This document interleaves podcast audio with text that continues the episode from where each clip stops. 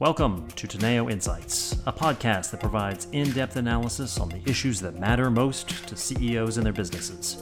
I'm your host, Kevin Kajiwara, co president of Teneo's political risk advisory business. Let's get started. Rana Foroohar is with me today. She is the widely read global business columnist for the Financial Times, where she's also associate editor.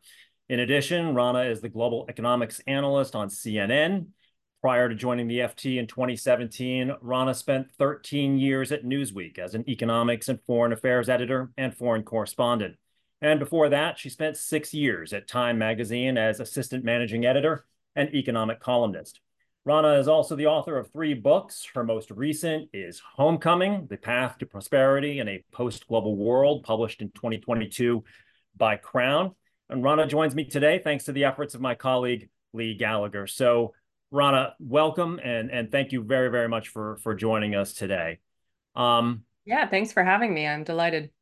Of course, and and so I wanted to to start. You know, it's been I guess it's been about a year and a half since uh, since Homecoming was was published, mm. um, and I dare say that the the data points since then have uh, probably only seemed to to confirm your your thesis and, and your themes. But I want to talk a little bit about where we are and how we got here in the in the in the bigger sort of story of globalization, which I think has sort of dominated the operating environment that most companies um, have experienced over the last, you know, 40, 50, 70 years, really, right? Um, and it's fitting, of course, because Davos and the World Economic Forum, the sort of marquee event of globalization, uh, was just last week. Um, but as you wrote in the early part of your book, you say, you know, it's not just feelings, but metrics that tell us that by some measures, globalization has failed. Um, and this despite all of the positive externalities of growth and lifting people out of poverty and how that's empowered women and and brought global health and and, and so on and so forth.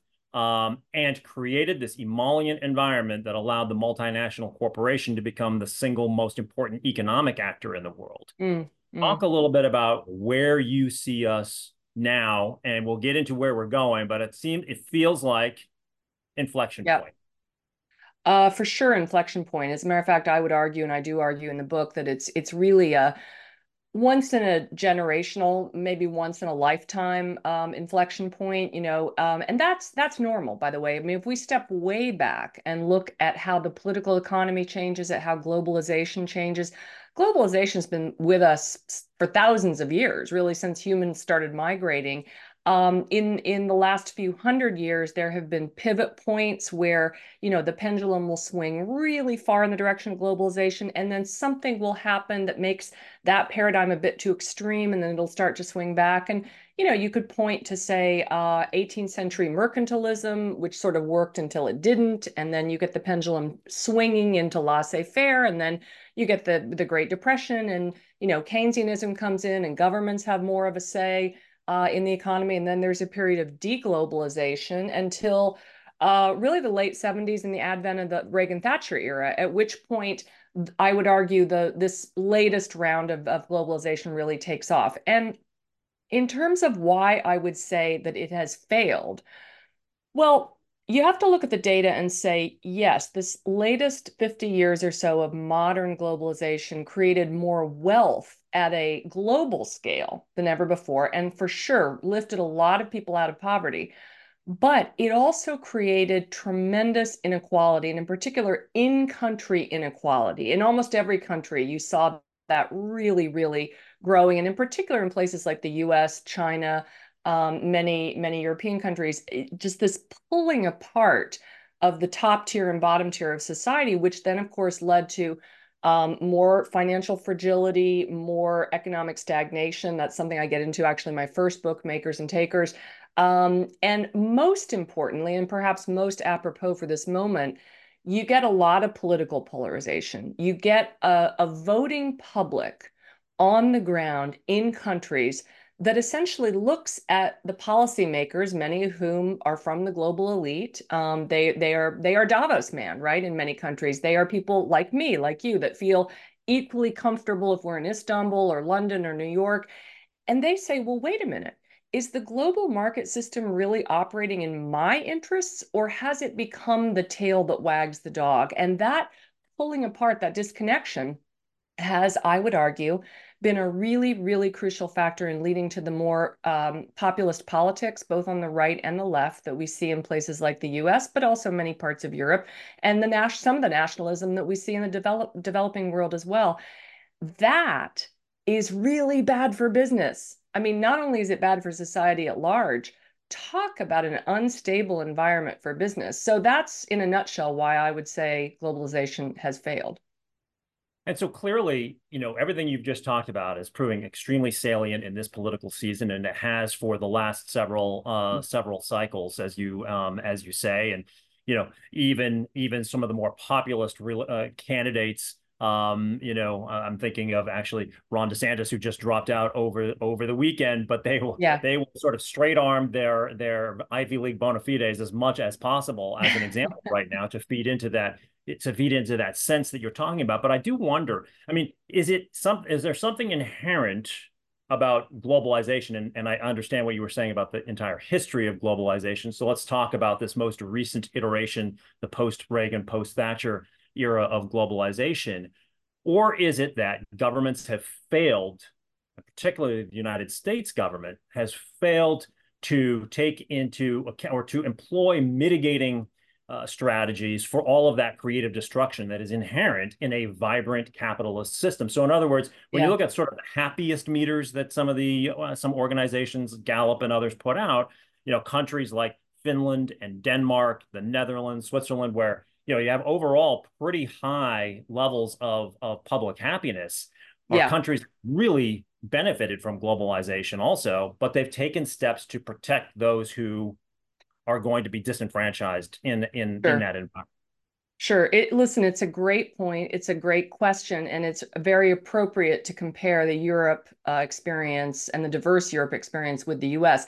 I always like to be a little careful about using the Scandinavian countries as a model for much of anything because they're small, they're blonde, they're homogenous. Early in my a, a, mentor, Michael Elliott, who probably some of your listeners will remember, he's uh, sadly passed away. Um, used to run Newsweek International. Once told me, you know, you never use Sweden as the model for what the U.S. can be because, you know, frankly, that's just not an option in a in a society this big and, and heterogeneous.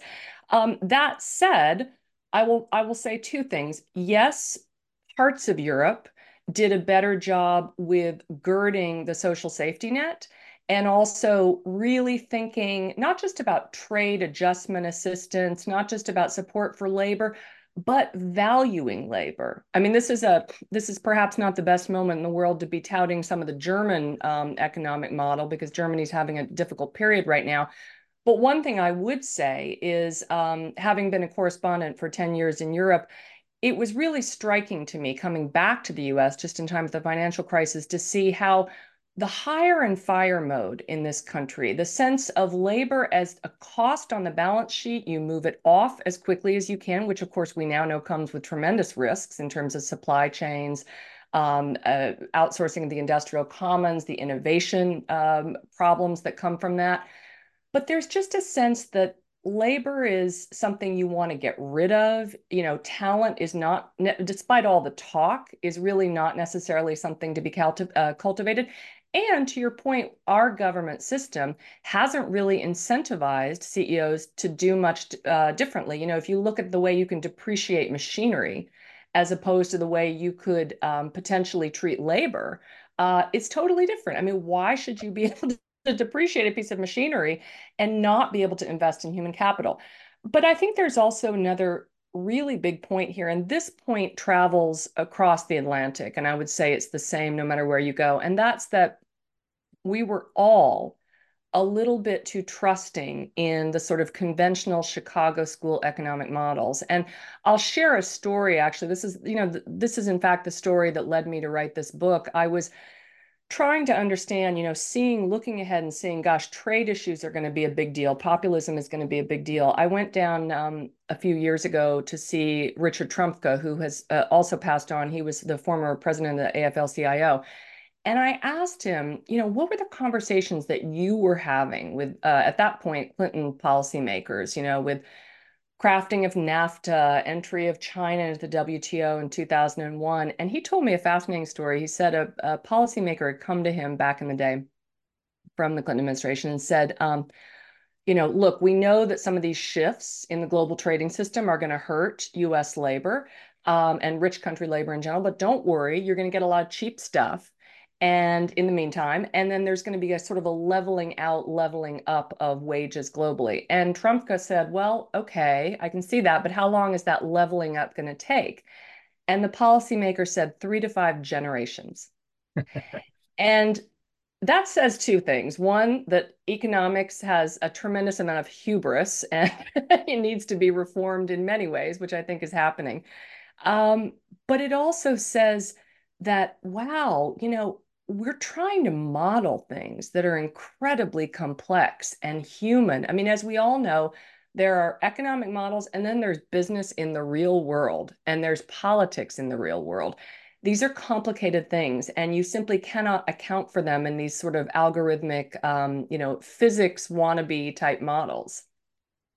Yeah. So, you know, and that that kind of brings us to, you know, something else you you wrote in the book um, you know, here we are, and that kind of like the most most important variable of of or one of the most important variables, let's put it that way, of economic cycles relates to, and I'll quote you here, a fundamental sense of economic well-being, and that is far less a matter of short-term data than of an underlying political philosophy.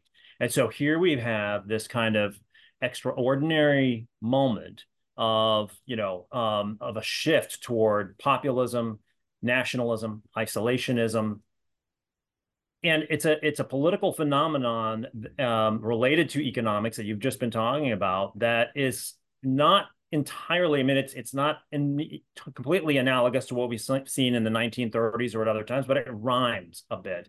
Sure. And so I'm wondering, you know, what your concerns are on on that front because typically, at least in the United States, when we have gone from a situation like that, to the other hmm. side, gotten back on kind of the globalization track again.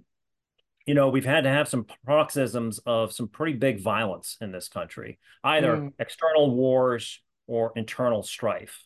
1968 yeah. Civil War, you know, all, all of these types of things. So, how do you, and we're going to get to how the companies and corporations and corporate actors are going to have to navigate all of this, but just in terms of the political environment that's unfolding, not just here, but you know, in in the sure. other Western democracies as well.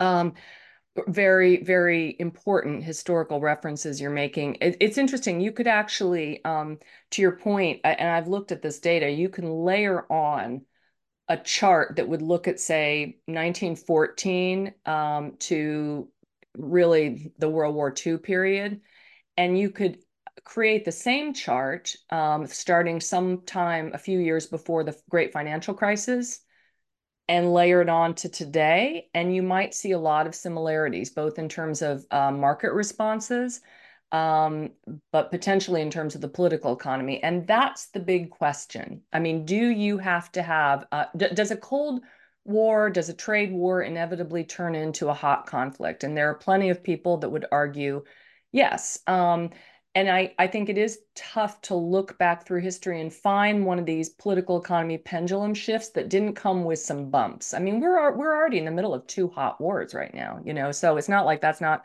already happening. Do the U.S. and China need to go to war, and, and are we going to end up in World War III? I'm not so convinced of that. In fact, um, I think there's still a potential, actually, for us to end up in a better placed, albeit with some bumps. I don't want to be Panglossian. And I'll tell you why, because we are in the middle of what could potentially be one of the great productive bubbles in economic history. And what do I mean by productive bubble? Well, if you look at some of these periods of time that we're talking about, um, there was political transformation, but there was also big economic transformation taking place. You know, the Industrial Revolution. Um, you you mentioned the '60s. That was actually the advent of the commercial internet in many ways. It's when you know the, the ARPANET was getting started, Defense Department was investing um, in these technologies, which the commercial sector eventually privatized. History shows us that when you can have a big transformative technology that is underwritten by the public sector and then commercialized by the private sector, you get shared middle class growth. You do get real on the ground economic growth, not the kind of financialized growth that we all know and feel and frankly, you know, happily see in our portfolios, although not so I'm not so happy about the ramifications um, longer term, which we can talk about. Um, but you get that other kind of growth. And I think that clean technology, um, partic- uh, you know, uh, somewhat enhanced by AI, possibly, um, could be those, you know, those technologies of the future. And I think that there is still a tremendous opportunity, and and it's possibly a bipartisan opportunity. I'm not going to, you know, I'm not going to be totally negative on the possibility of Trump too. We can talk about what that means economically, but um, I think there is still a chance that the planet could come together and really invest in these technologies in a way that could create that productive bubble, which is what people need to feel ultimately to get reinvested in liberal democracy. Because if you're an average person in Indiana, where I grew up, and you're looking out at what's going on in the world, you don't see a lot that relates to you. And you need to feel that, that felt experience of, hey, I'm part of a society, I have a, a voice. There are policies that are actually serving me on Main Street that are bolstering my income, not just the price of stocks and homes that are mostly owned by rich people. Um, so, so that's that's my answer to your question. But you know, do you think that so you and I sitting here in New York might see um, when you talk about mm-hmm. AI and the energy transformation and and all of that, see nothing but opportunity uh, potentially. And I wouldn't say that actually, but yes, you might. Well, there's a lot of potential upside. There's going to create. There's going to be the yeah. creation of some real winners and losers. But going back to the voting base that is attracted currently to these populist ideas and notions, you know, they see creative destruction that you know if, if they work in the hydrocarbons industry as an example or you know or they see their job being taken over by a, a bot um yep. you know maybe not how many generations let me, so, let me jump into that because I, yeah. I i think that's a super interesting question yeah that's sort of the truism but I would argue that neither business nor policymakers have actually made the case to labor about, hey, I'm a coal worker making, you know, let's say if I'm unionized 50 bucks, 60 bucks an hour, why do I want to shift to work for a wind turbine company um, or you know a solar cell maker? By the way, many of these companies are European, and I think one of the great hypocrisies, and European companies should like get a light bulb about this, is treating the U.S. like their own personal China, coming to right to work states and trying to sell people on fifteen dollar an hour jobs at wind turbine factories. Not a good political look, and frankly, not an economic sell. Now, I think there is a path forward. And I actually believe labor is getting a lot smarter about not just managing decline, but thinking about the future. Let me jump to a, a different topic, which is the Hollywood uh, writer strikes, which may seem uh, sort of tangential to what we're talking about. It's actually quite tightly linked we are going through transformational shifts, be it a shift from um, fossil fuels to clean energy, be it uh, you know a shift towards an incredibly digital economy in which transformative technologies like AI are going to play a bigger role. What was interesting in the writers' strikes, the Hollywood writers' strikes, those weren't just about benefits and pay. They were about who's going to get to control the technology, who's going to control the evolution of it, who's going to say how it works. And so labor's in this game they're winning this fight other industries are looking and other workers are looking and saying oh my gosh you know our lunch is going to be eaten if we don't have a bigger say in this. And by the way if we go back and just to you know th- this this populist backlash against globalization was basically because the manufacturing workforce got disrupted. That's 8% of the whole workforce. 40% of the workforce is about to be disrupted by AI. So I think it behooves all of us to think about how we can make that transition a win-win.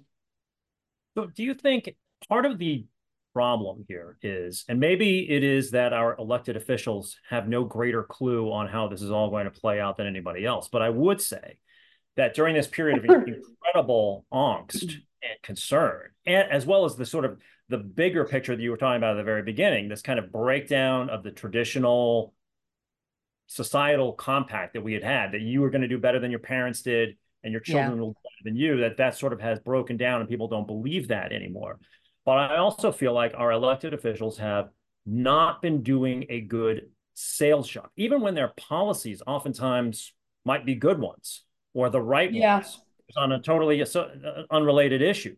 I don't believe that President Biden has done a good job of selling the American people on why Ukraine, Ukraine not losing, Ukraine winning is important.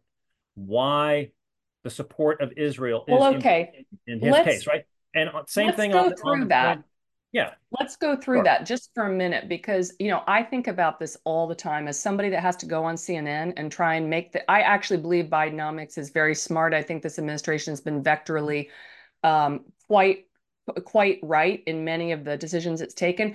But messaging those in three minutes, boy, let okay, so let's give it a shot here. Let let here here's what I would say. Why should we continue to fund Ukraine? Well, maybe because we're about to go through the biggest economic pivot point in your lifetime. Um, we're decoupling from China. And guess what? US demand alone isn't going to support the reindustrialization that we need. We need Europe too. Therefore, we have to make Europe feel secure. Is are, have I lost the average voter already? Absolutely. Probably. Yeah. Probably. Yeah.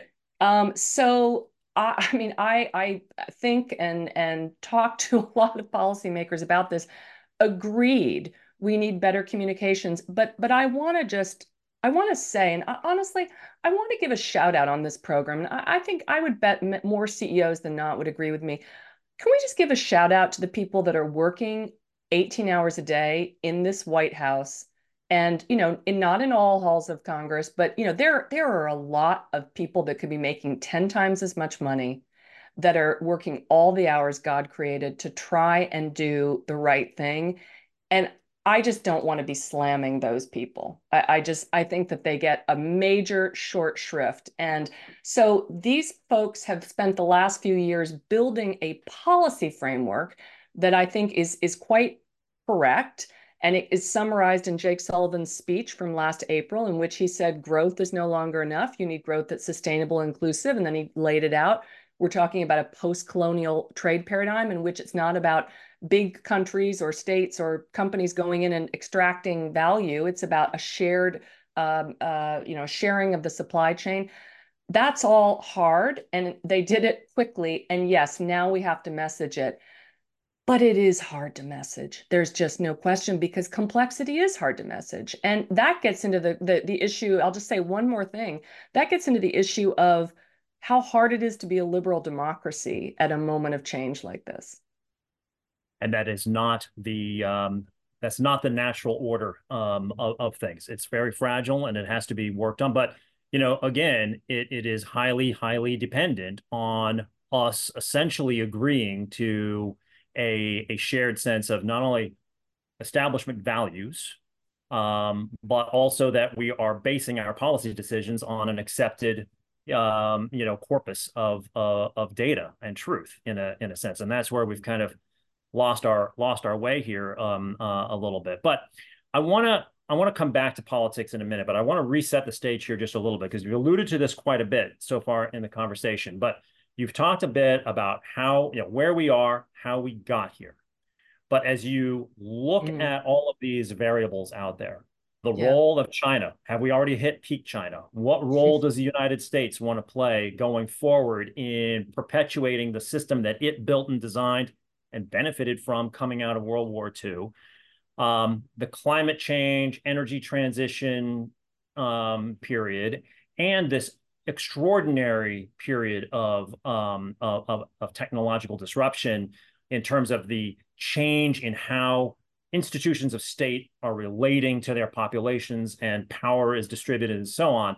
How all, so what is the how would you define the world that we seem to be? I know you don't have an absolute yeah. crystal ball but you've got as good a one as just about anybody else i read. So where do you think we're we're heading yeah, so let me um, that that's a lot, but let me let me take that in kind of three or four pieces. Let's start with China. Are we at peak China?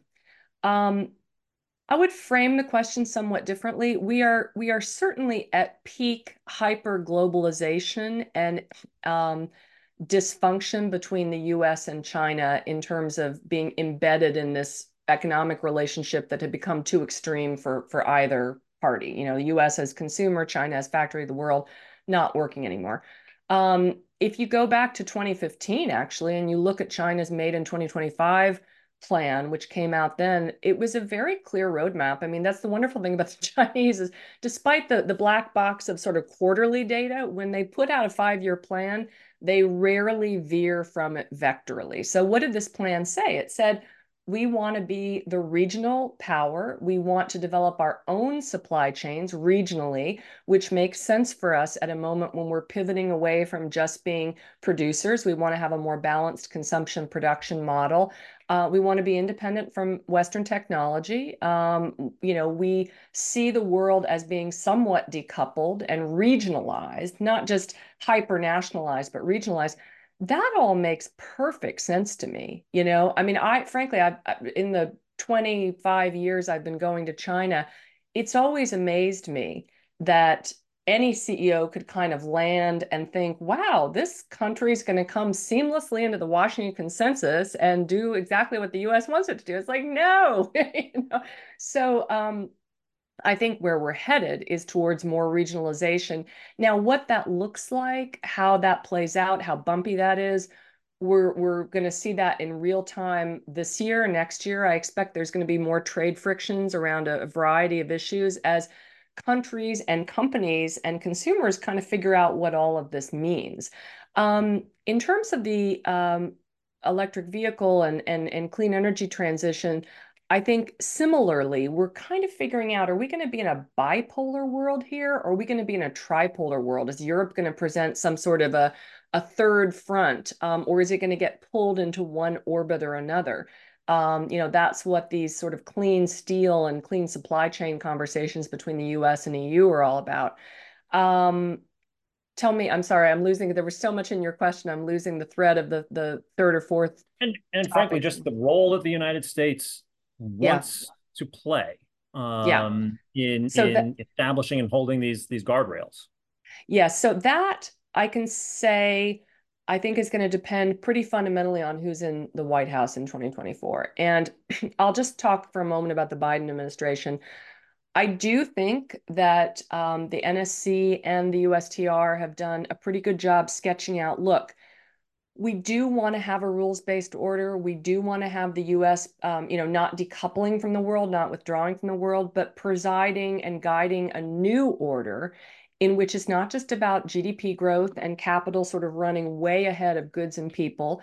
It's about a much more organic model of how can we build um, a new economy, a new trade system, a kind of a new Bretton Woods, really, that's about values and not just growth? Because that was one of the things that happened in the last 50 years of globalization. Um, we thought that capital, goods, and people were all going to travel at the same rate. In fact, capital traveled much further and faster, which is why you, as you pointed out in the very beginning of this program, global companies became the single most important economic actors.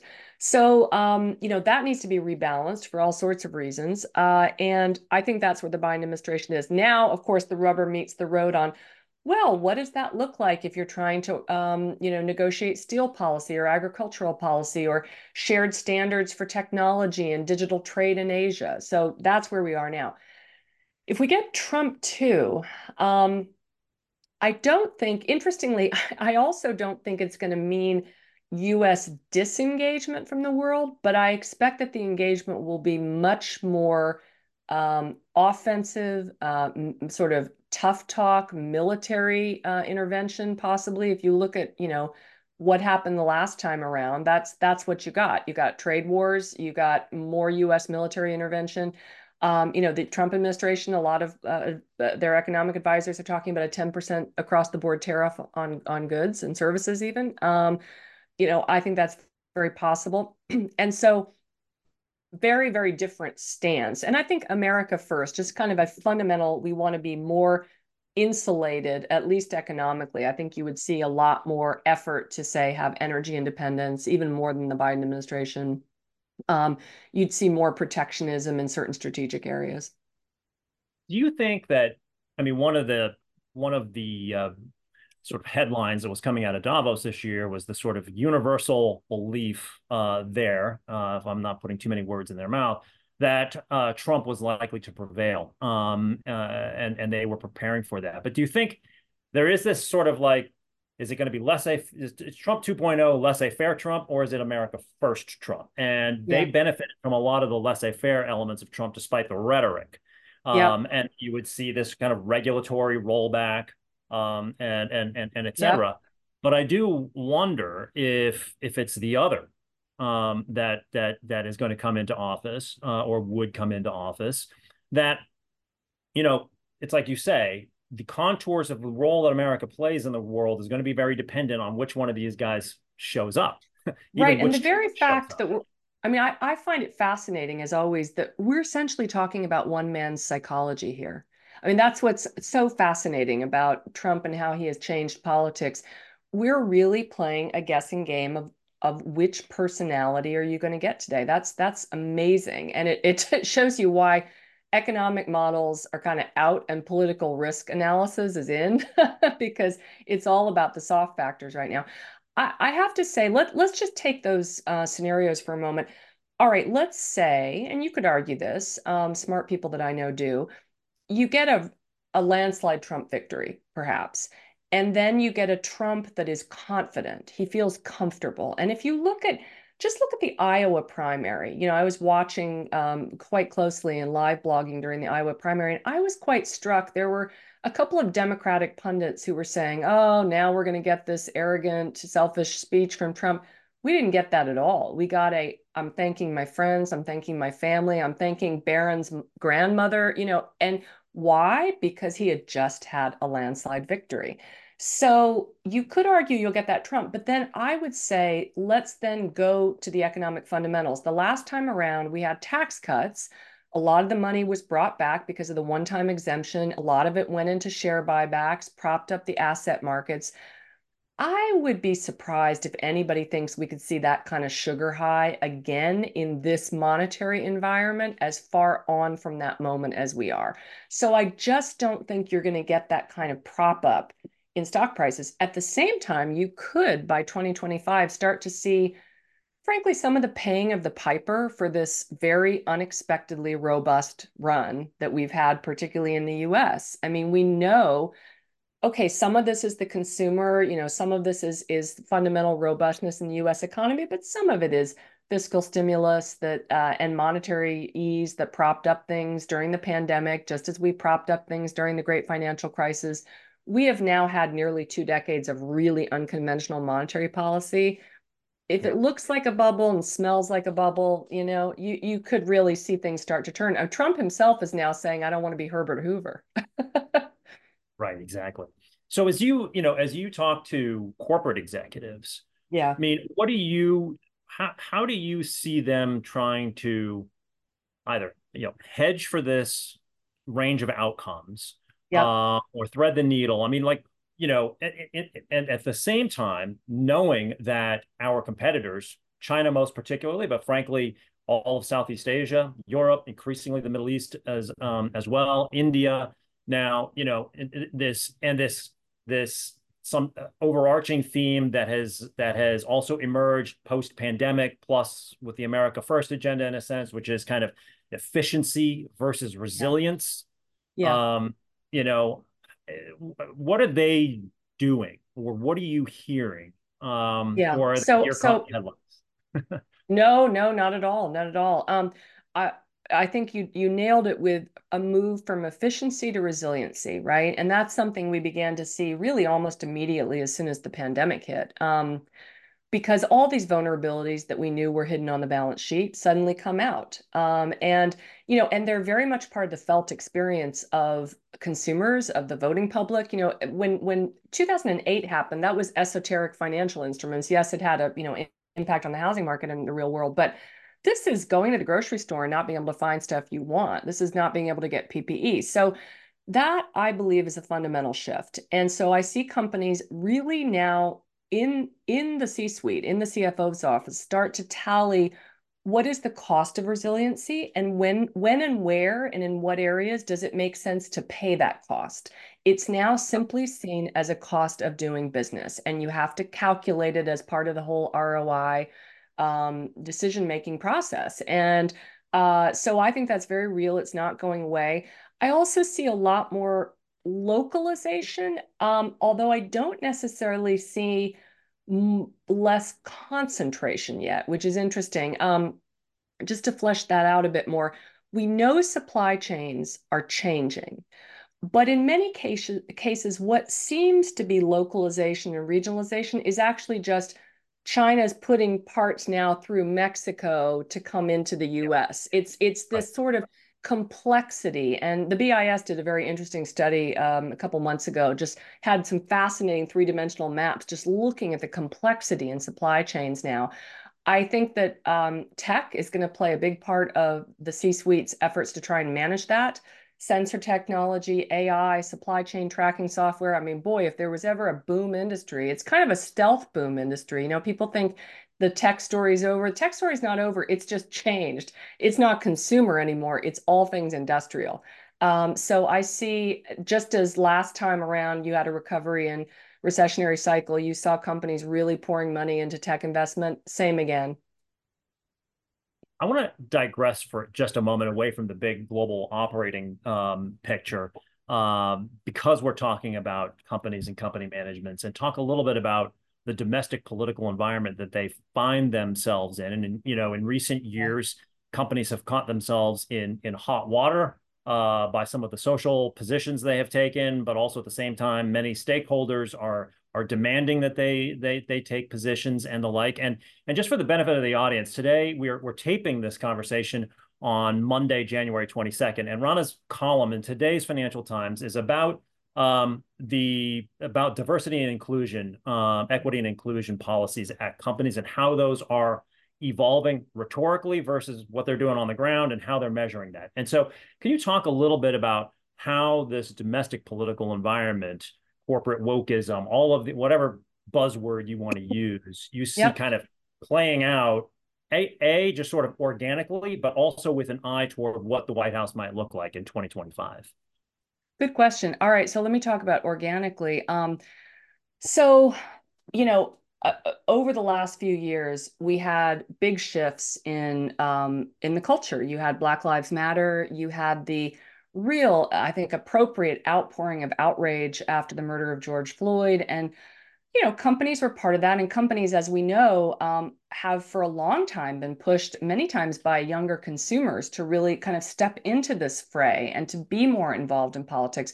Tricky, tricky business for them. And I'm, you know, uh, I've always advocated that they go carefully and cautiously and think about where are their sweet spots. You know, don't try and address everything. But you know, in the age of social media, companies are really being pushed on just about everything. I mean, it is a tough spot to be in. So, so post George Floyd, a lot more money, a lot more money, hundreds of millions of dollars go go into DEI, diversity, equity, inclusion programs.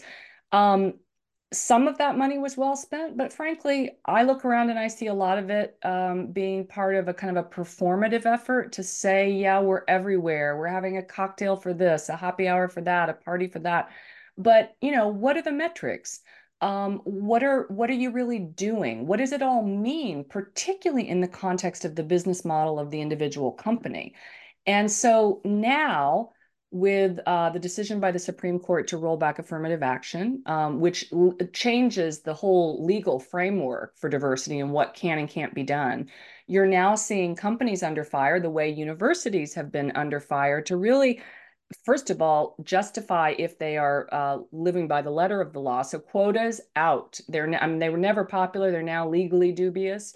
Um, you're seeing a lot more demand uh, from boards for really hard numbers about what are we doing, what's the payoff, and that's also, I think, quite normal at a a time. You know, we may get a soft landing, we may still have a great year in the markets, but we all kind of know we're at a pivot point, and people are circling the wagons a little bit, thinking about their balance sheets, thinking about what's to come.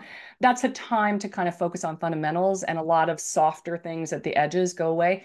Now, I I don't want to be mistaken by saying by by anybody thinking uh, that I'm saying diversity doesn't matter. We all know it matters hugely. There's a long-term body of research at this point showing if you have diversity particularly at the executive level board level you just do better you you know and that makes sense it's a it's a increasingly diverse world but I think now we're starting to ask, well, what kind of diversity do we need? Is it, you know, it can't just be about gender and race. It also has to include age. It has to include geography. It has to um, include cognitive diversity.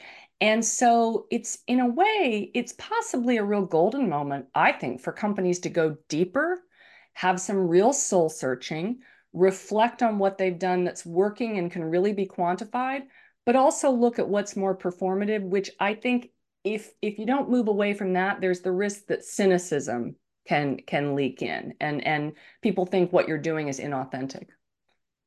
So one last question on the corporate front, because you know we obviously see a big you know there's a diversity in capability running companies even in the best of times. But yeah. everything we've been talking about over the course of this conversation, I mean, corporate executives and boards and everybody else are trying to build the proverbial plane while they are flying it right now. Right. Right. And and you know, you talked at the very beginning of the conversation about this sort of over indexation that we've had on the Chicago school kind of Milton Friedman yeah. um, uh, rationale for the for the social rationale for the company uh, essentially, and that that's evolving in in a sense. But it also seems to me you talked about globalization. You know, writ large, it is this free flow of capital, of labor, of opening of markets, and and and and so on. And that actually wasn't quite as free at the same speed in all of those all of those variables. But at the same time, if the world was your supply chain and your market, you know, your total addressable market, which is one of the key buzzwords of the, of recent years, right, has been yeah. enormous. Is that actually going to get small? I mean, I guess my my real question is is the corporation going to have to evolve? I mean, will we think of yeah. it in a different way, the way we are about the global operating environment? It seems like impossible for that to remain static while everything else is dynamic. I I 100% think so. I mean, I have been thinking for for years that there were going to be some pretty profound shifts not only in geographically how companies can can operate and kind of what the trade rules are and and what the digital rules are. Um, I mean, they're you know they're different in every country now almost. It's it's incredible, um, but the actual structure of the corporation to deal with where wealth is held today. So let me let me um, dig down on that for a minute. If you look at where wealth is, about 80% of it is in IP, data, software, human capital, okay, we're now at a really transformational moment of how that can be seen, how it can be divided. I mean, you're seeing, I mentioned the Hollywood strikes before, but you know, there's now technology, algorithmic technology that can go into people's large language models and see, well, where are you getting content from? I mean, and now there's a spate of law, uh, copyright lawsuits coming out of that. You're also, I think, at a moment, particularly post pandemic, where work itself has changed, how people work, um, the the the stake that they expect, um, both in terms of time and value from their employer. Um, media is always a little bit on the sharp end of the the spear here, and one of the things I've noticed in my own industry, which I think is going to come to many others, is there's there's been a bit of a superstar effect where you know if you're a big brand a name a columnist you might work for many many different places. I work at the ft i'm also an analyst for cnn i write books. I give speeches. Um, you know that paradigm in a world built on ip is going to become more and more decentralized more and more robust. On the one hand that's great because there's potentially more wealth sharing on the other hand, for old line companies that are built on trying to ring fence talent and get everybody into an office in Midtown, good luck. Right, right. So, you know, one of the things that has um, been clear since the pandemic, really, right, is that governments came back in a very, very big, uh, very big way, um, and that has now only been you know, exacerbated by the IRA, the infrastructure bill, um, you know, and and and so and the Chips uh, Chips and Science Act and the and and the like. Um, so talk about the where you think the evolving role of the state, and particularly the American state, um, is, is going to be, and what's the appropriate um, appropriate yeah. role? We've seen this historically on you know everything from the space program in the you know in in in the 60s to this this symbiotic relationship between DARPA and IARPA and you know some of the techno- technologies that we have today, the internet, um, you know GPS and all of these things that we sort of take for granted. Um, but but um, as we go through this gigantic competition with a state-run system like in China, uh, at a moment of profound um, uh, technological uh, change and economic change, how do we balance this? Yeah, yeah. Boy, it's it, this is this kind of 64 million, billion, trillion, whatever the right metric is question here. Um, uh, two things to say there.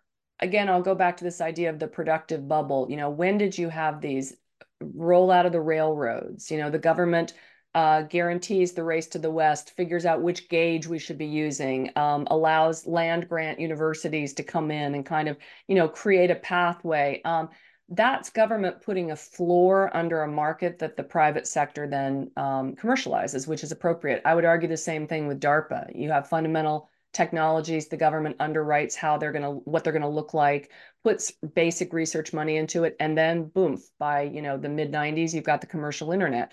Um, I think that is where we need to be right now. And I think that's ultimately where the Biden administration is trying to take things. If you look, for example, at uh, the Inflation Reduction Act, um, that was not happily received by Europeans in particular at first. Um, they could have done a better job of communicating about it. But I would argue that there's a potentially really good framework there. Um, we're saying, okay, we need shared standards for environment and labor under the clean transition so that we don't leave workers behind or so that we don't simply outsource our in, environmental issues to to poorer countries um, that's the framework. Now how do we get there? Um, it's about standard setting. It's about partnerships. It's about you know creating some really hard new rules that make sure and to go back to the beginning of the conversation you said have governments done well enough underpinning society in transitional moments? In the past in the in the the the um the early 90s and, and early 2000s no they didn't. Um, this time around we have to do that better now the question of course is always then well does china have an advantage state run economy you know they they've got a top down system on the one hand yes i mean i remember actually once i was in china and some edict had come down about um, no more plastic bags which you know we have that in new york everyone still uses plastic bags I'm telling you, within 48 hours, you couldn't find a plastic bag on the street in Beijing. So, yes, there's that command and control advantage. But if I look at where the real gain and growth is going to be, technology driven growth, it's we've, we've left the consumer internet and we're moving into the industrial internet. That's going to be much more diverse. It's going to be much more about gains at an industry or at a company level. Those tend to be made by small teams, by innovators. I think that potentially argues for diversity and argues for what the US in particular does best when when things are working, which is letting a thousand flowers bloom. So we have just a, a couple minutes left, and I want to um, ask you just a la- final couple questions. Um, and and and I want to digress here for a second. So as you know, we have quite a variety of voices on this on this program from a whole, you know, our audience knows. Um, and one of the great compliments that I ever get is, how do you know enough to to talk to these to people? And you know, and I think a lot of it comes down to curiosity. But I have the benefit of just having to ask the questions. You, on the other hand, have to come up with a thesis and make an assertion. And by the way, in something like the FT, you've got a very, very sophisticated yes. participating audience. Yes. So I'm wondering how you do what you do.